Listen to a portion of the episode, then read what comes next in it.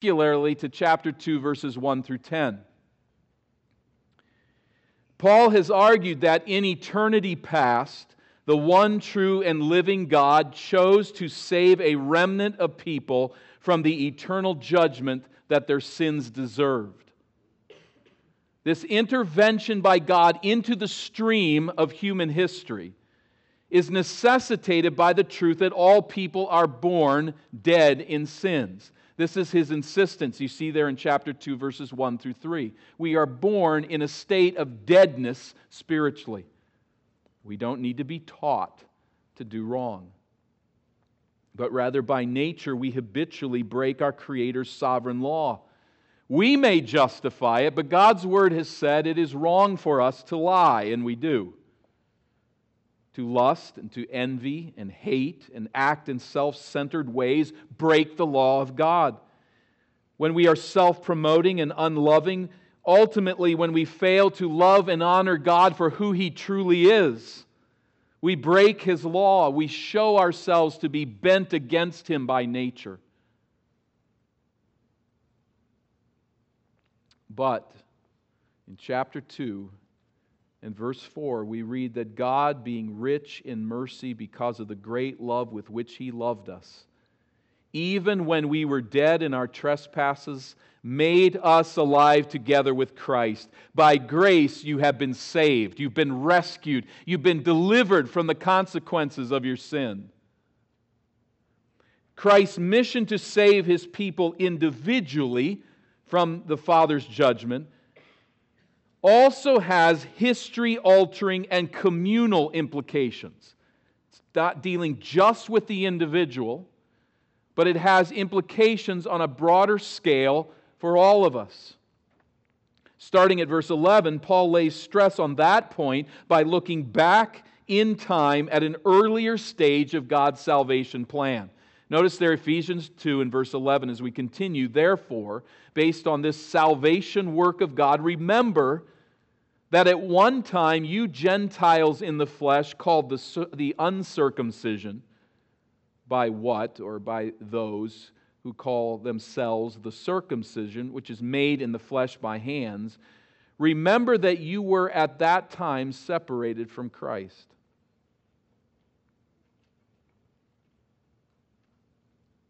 You were alienated from the commonwealth of Israel you were strangers to the covenants of promise.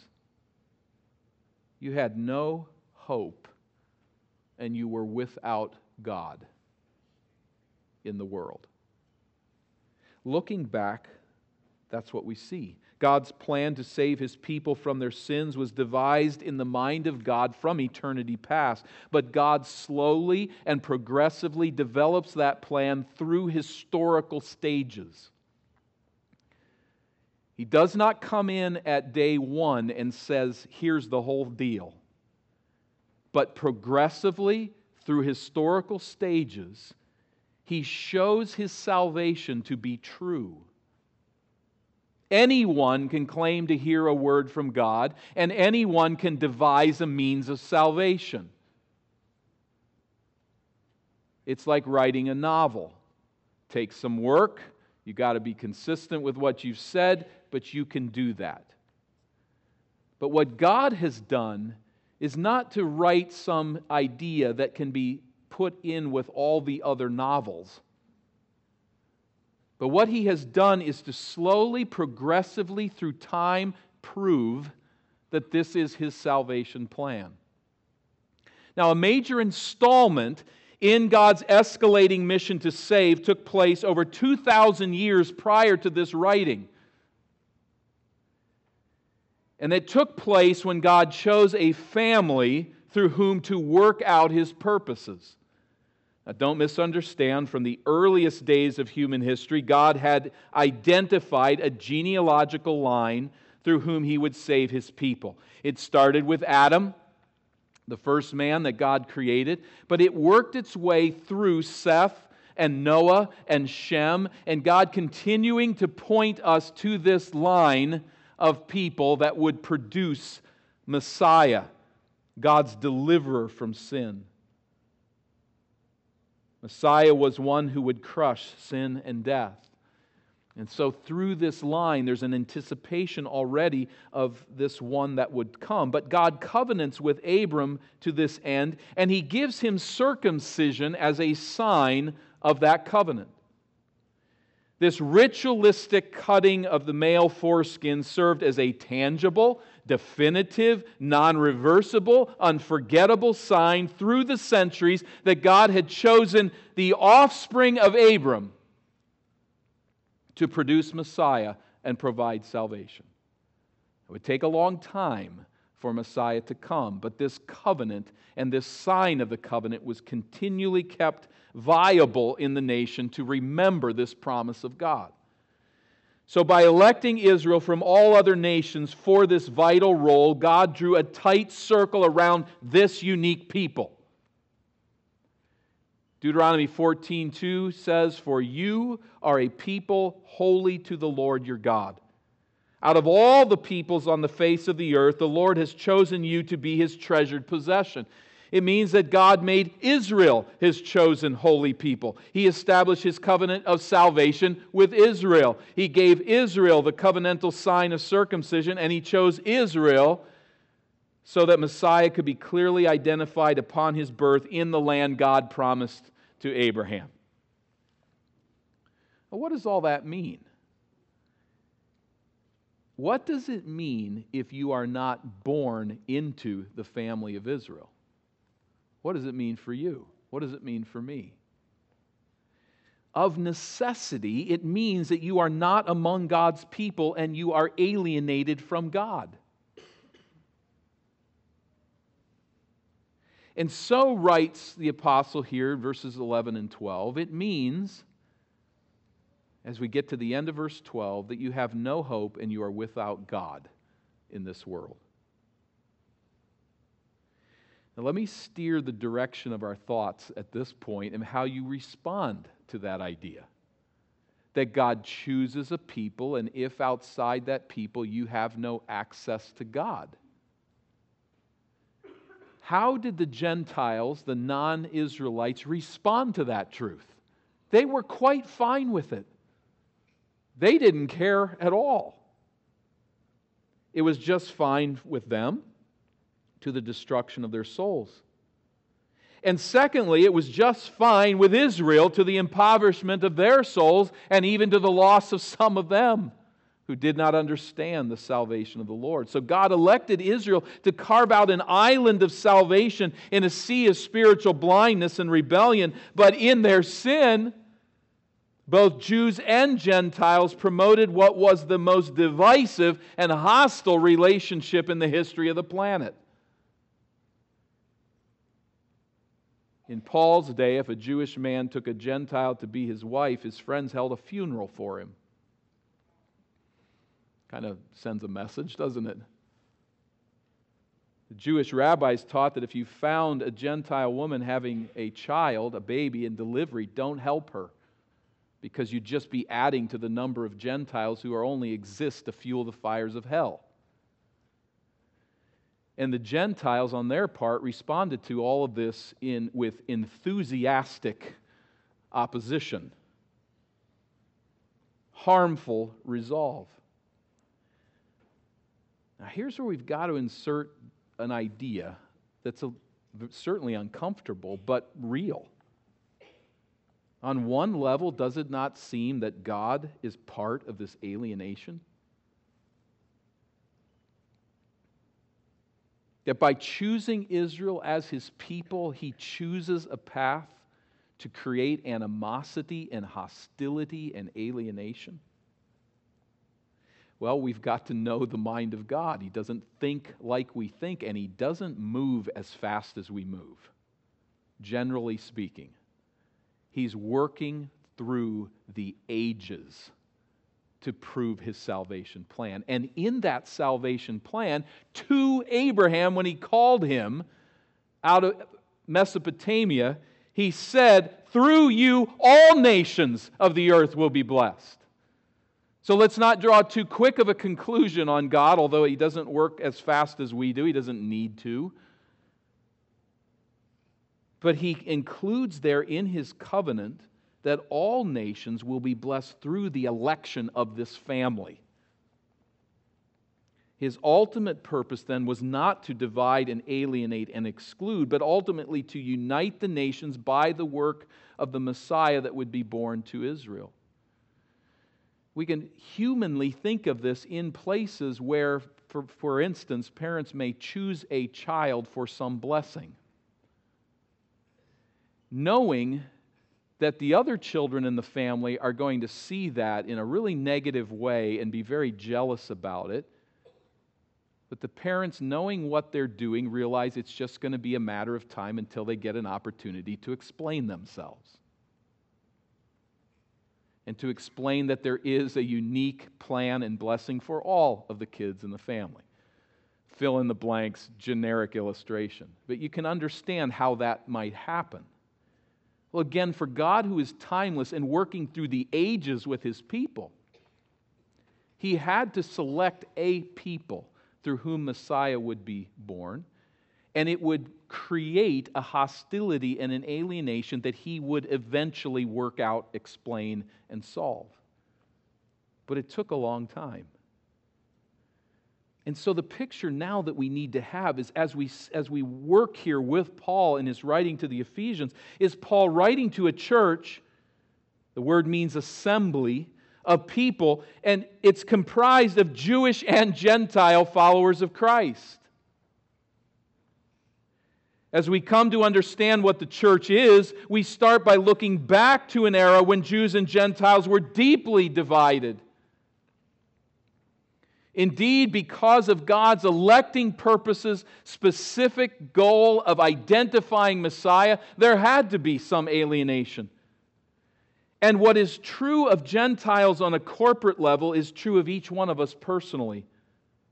At one time in the past, from birth, we were without hope and without God in the world.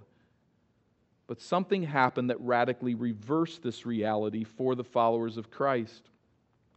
We note then, secondly, beginning at verse 13, that a church is a community of people who have been reconciled to God and his people through the death of Jesus. This is the wonder of it. Verse 13, but now in Christ Jesus, you who were once, you who once were far off, have been brought near by the blood of Christ. Notice the phrase at verse 13, but now. Looking back, there was an age of alienation between Gentiles and Jews, but now something's changed. In Christ Jesus, that's shorthand, if you will, for what we find in the earlier parts of the book. You were dead in your sins. You followed the destructive course of this world. You were the object of God's wrath due to your sin. But God, who is rich in mercy, Paul writes to these believers, He has saved you. You are in Christ. You've been united to Him and joined with Him. So, united to Jesus Christ by his grace and kindness, with this result that you who were once far off, who's that? That's a reference to the Gentiles outside the chosen circle. You who once were far off, and individually to us who are separated from God and his people, have now been brought near there's a figure of speech meaning the Ephesian church has been welcomed into relationship with God. Once on the outside of the building looking through the window, now they have been brought inside in relationship with God. There's perhaps imagery of Israel's temple with its concentric circles of ritual separation. But at any rate, we ask how does Jesus' death end this hostility. How is that possible?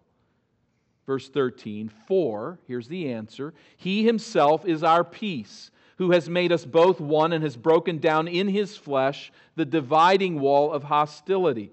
Jesus is our peace. Verse 14. He has made us one, breaking down in His flesh the dividing wall of hostility. This division was broken down by the body of Christ, by the life of Jesus. He effects a reconciliation between Jews and Gentiles who place their saving trust in his death by dying to free his people from their sins. Jesus simultaneously removes the dividing wall. that alienates. And he does that between peoples because by his death, he ultimately does that between people and God. He breaks down the alienation that was the result of our sin. There is perhaps, again, this imagery toward Israel's temple as he breaks down the dividing wall. There were walls of division at the temple complex, but he brings it down by his death. How does his death end this hostility? Verse 15 by, here's how it ends that hostility, abolishing the law of commandments expressed in ordinances. That's the Mosaic law, most particularly. That he might create in himself one new man in place of the two, so making peace the law of commandments expressed in ordinances refers to salvation history under the old covenant that God established with Israel. That was Israel's deal in one sense. If you were going to be part of God's salvation plan, you needed to join with Israel and to follow the dictates of the law. This written body of divine law was inadequate ultimately. Remember, it's just a stage in God's salvation plan. Not because there's anything wrong with it, but because people failed to keep that law. And so God abolished it in order that, and by abolished, he removed that as the process of orientation for his people, fulfilling it ultimately. But he did this that he might create in himself one new man in the place of the two. He did this to unite together those who were alienated, uniting the sinner to God and then Jews to Gentiles and vice versa united in a single, and you notice here, verse 15, it's a new humanity through union with Christ. This union is effected when we place our full faith and trust in Jesus' death. That he died in our place, paying the penalty of our sin, and we place our faith in his resurrection power that he has indeed defeated death. Said another way, God initiates this new era of salvation history to which everything in the past pointed, so that he, verse 16, might reconcile us both to God in one body through the cross, thereby killing the hostility. In one body is the church. And if you begin to grasp that idea, it's in this body that God is doing that work through the ages. There's something very unique that is taking place as a church gathers. National identities are obliterated by the work of Christ. We remain who we are, but we're united in one body. Our distinctions can be celebrated and recognized, but there's a higher authority. There's a higher connection. It is what Christ has done for his people, and that brings together a whole unique body in the church that Jesus died to rescue. He kills the hostility, referring to our hostility as sinners toward God. He ends the hostility by paying the cost of our reconciliation to God and thus to one another. He does to reconcile what we could never do. And Jesus came and preached, probably after his death in the mouth of his disciples, is the idea. But he came and preached peace to you who were far off and peace to those who were near. It might be his preaching during his ministry by way of promise and anticipation. But the church gathers then as a display of God's reconciling, peace creating rescue of sinners. That's what's really happening as we gather together here we gather to display to the watching world and the angelic realm that peace with God has been purchased by Christ. That people can gather to display that this work of peace has taken place in their own hearts and thus results in a reconciliation and a peace with one another. We gather here to say we are one new being. In verse 18, for through him we both have access in one spirit to the Father. What does it mean? Messiah's death provided access to God as we become, as a community of faith, this new temple the church. That access is not earned by our obedience to the law, it is given as a gift by God in the person of the indwelling Holy Spirit. And so, this place is a gathering of a new and living temple in which God, by His Spirit, lives. He's alive here in the hearts of His redeemed people. He takes up residence in our souls. He regenerates them. He bids us enter His presence as a holy priesthood, and we come together in the Spirit of God, alive in Christ. And our alienation ends. We might picture just on a simple level two grade school boys who are baseball players and they share the same idol and they share absolutely nothing else. They hate each other, they fight with each other, they compete with each other. They love baseball, but their love for baseball is never connected between the two of them into anything you would call love or respect. But a new boy moves to town, and he happens to be the son of a professional baseball player. And he puts one hand on the shoulder of one of these young boys, his new friends, and he puts his, the other, another hand on the uh, shoulder of the other boy, and he says, Would you guys like to come to my home? which they know to be a $15 million mansion, such as only baseball players can build. And he says, Let's go, and, and I'll introduce you to my dad. On a human level, right there, something just happened to the alienation between those two boys. They're, they're starting to get over it already.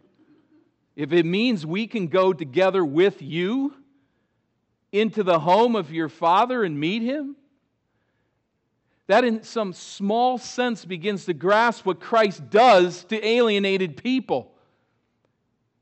He puts a hand on either party and he says, Let me take you to my Father. Let's enter into his presence.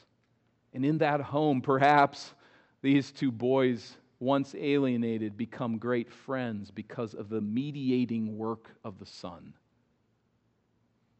But we know in the real world they may leave and hate each other. But in the church, that's not the case. And while there is sin that resides in the church, and while alienations continue and hostility continues because of sin, Jesus Christ has not suggested this to us, He has accomplished this in us. By uniting us to the Father, He unites us with His people wherever they are throughout the world, whatever nation they are part of. Young and old, rich and poor, men, women, and children united in the new humanity, Jesus Christ. We have not only a nation, we have a family identity now. And when this church meets, we meet as a local expression of the body of Christ, but we always have the sense that we meet in connection with and in union with other believers throughout the world.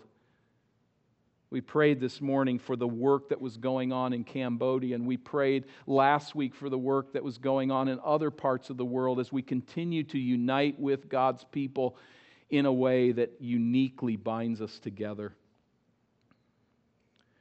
As I've said so many times in journeys throughout this country, let me refer to Daniel since I've introduced you to him just a little bit here. But it's always interesting to me that within five minutes, in talking to a man who's grown up in Myanmar and has never seen the United States or have any real categories for what life looks like here, I feel closer to him than unbelievers I've been with my whole life there's a unique bond of the Spirit that is there that says, We are family. We are the community of Christ at this unique stage in history, and we are one in Him. This reconciling presence of the Spirit serves as tangible evidence that the new covenant era has dawned, a new stage of salvation history, not one disconnected from what's gone before, but one that is the fulfillment of all that has gone before, and one to which everything we do and think and how we work points back.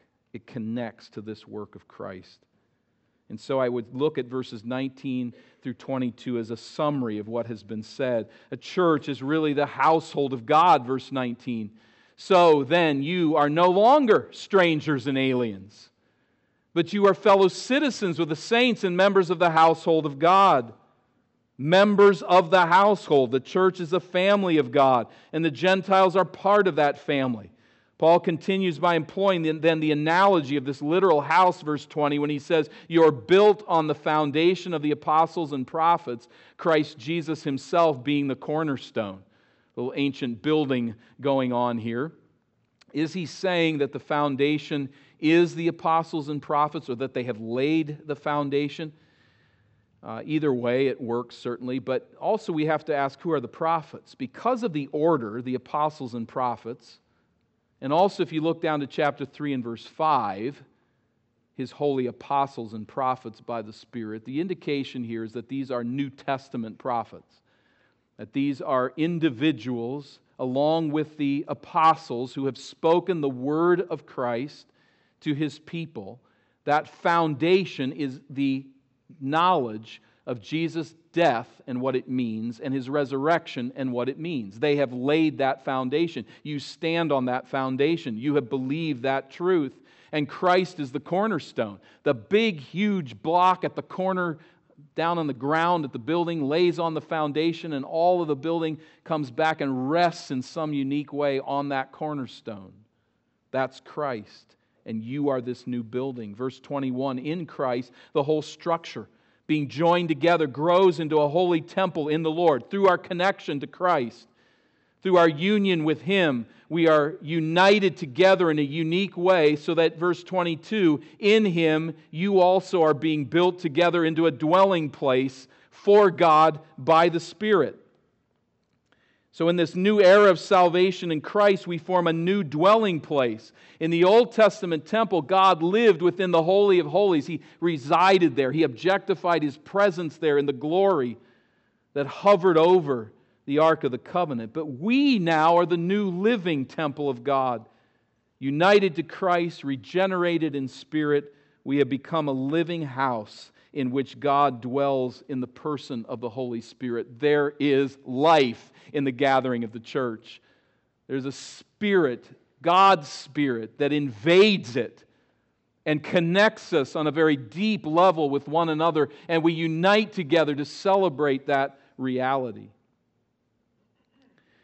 Now, I will say and admit there's a lot to chew on there. I know that's thick, it, it's, it's not easy to digest, but it is my prayer that no one, nobody here will leave today saying, My definition of church is that it's a building.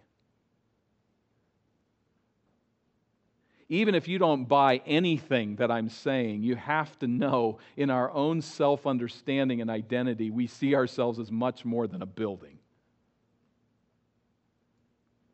And it's my prayer that no one will leave this place thinking that the local church is a social club or merely a provider of services, a place where people get married and buried. The church of Jesus Christ is a community of people who remember. They come always remembering that we were once individually and corporately separated from God and without spiritual hope. It is a household of faith created through trust in Jesus. We gather together to rejoice in, to identify in, and to learn more and more about what it means that Jesus died in the place of sinners to pay the penalty of their sin. What it means that he rose in victory over death, crushing Satan's head, and what the eternal consequences will be.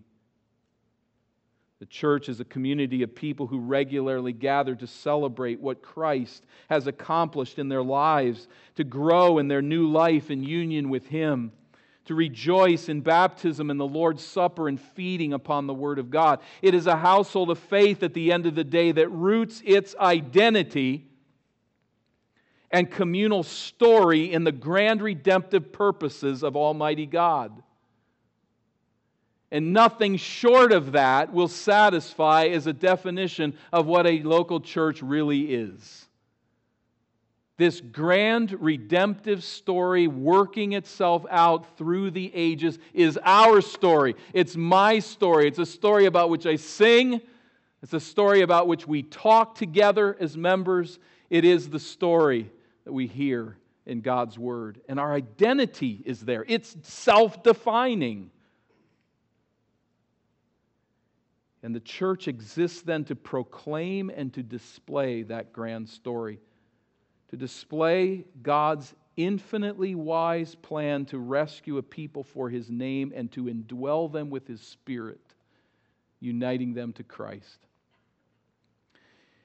The church gathers to display the reconciling peace that God effects in the lives of sinners saved by grace from all nations, young and old, rich and poor, healthy and unhealthy, men, women, and children.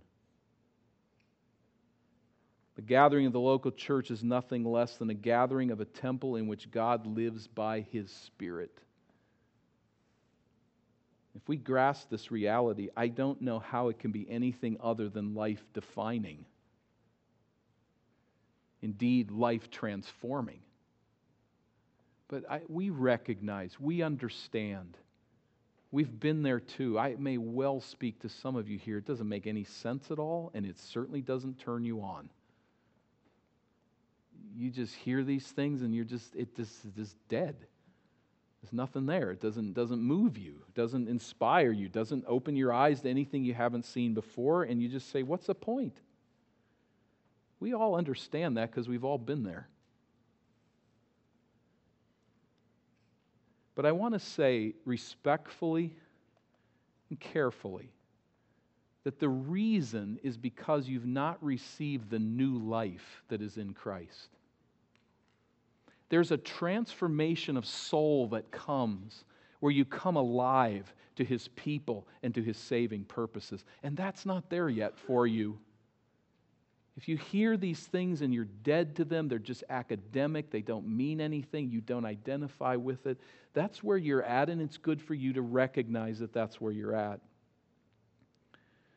But I would also say, by way of encouragement, that your soul is shriveled because it stands on the narrow ledge of your own little, puny story. Everything is residing on self, and it's going to get you nowhere. In fact, it's tearing you down, whether you recognize it or not. And so there is here an invitation to come to stand on the bedrock foundations of God's grand redemptive story. He has been working out this story through the ages, and He offers out hope to you and says, Come, respond. And as that offer is there, you have absolutely nothing to lose to embrace it. Or, said another way, you have everything to lose. You'll lose yourself, you lose your identity. You may even, with many of our brothers and sisters throughout this world, gather with God's people knowing that it might be your last moment on earth. Because somebody may come in, storm your building, and kill you. There are be- believers meeting right now in that condition.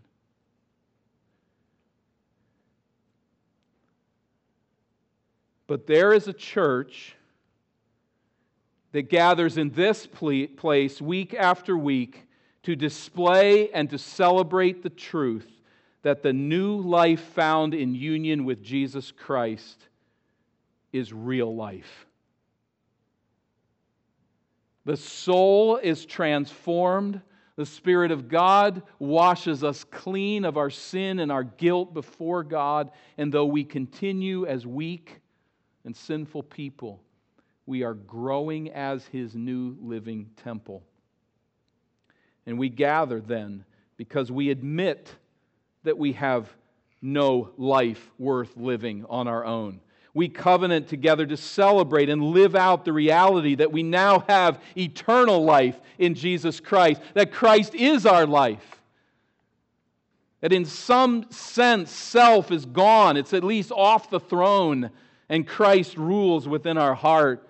And connects us then through the ages to God's eternal plan so that we form a family of God whose identity is rooted in the cosmic redemptive plan of the risen, reigning, and returning Lord Jesus Christ.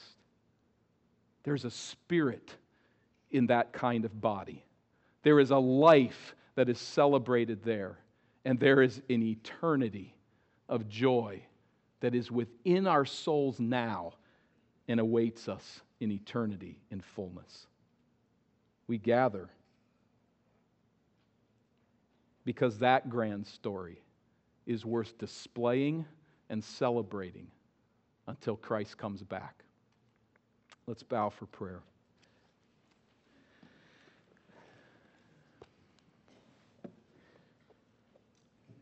For those of us, Father, who know you because of the work of Christ and the cleansing work of the Spirit that has taken place in our lives, for those of us who can stand here and say in good conscience,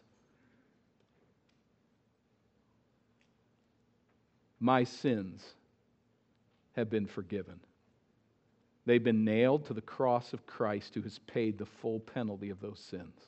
For those of us who can say that, through no merit of our own, through nothing that we have done as such, we rejoice. We give thanks. And I pray that you would fuel within this congregation a delight in gathering as the church of Jesus Christ. For those who are separated from that message, I pray that the words of warning and the words of exhortation and admonition would be heeded as the words of a friend, as words of compassion and hope, and that there would be a joining with your people such that anyone in that condition right now will be able to look back and say, There was a day when I was alienated from Christ. But I know now that I've been reconciled to God by the work of Jesus and united with his body and his plan for the ages. Self has been set aside, and Christ now rules my heart anyone who does not have that life, I pray that you would bring it into their experience even this day. And that you will hear in this place, as you give us life, permit this congregation to celebrate and display the saving wonder of the Lord Jesus Christ, in whose name we pray. Amen.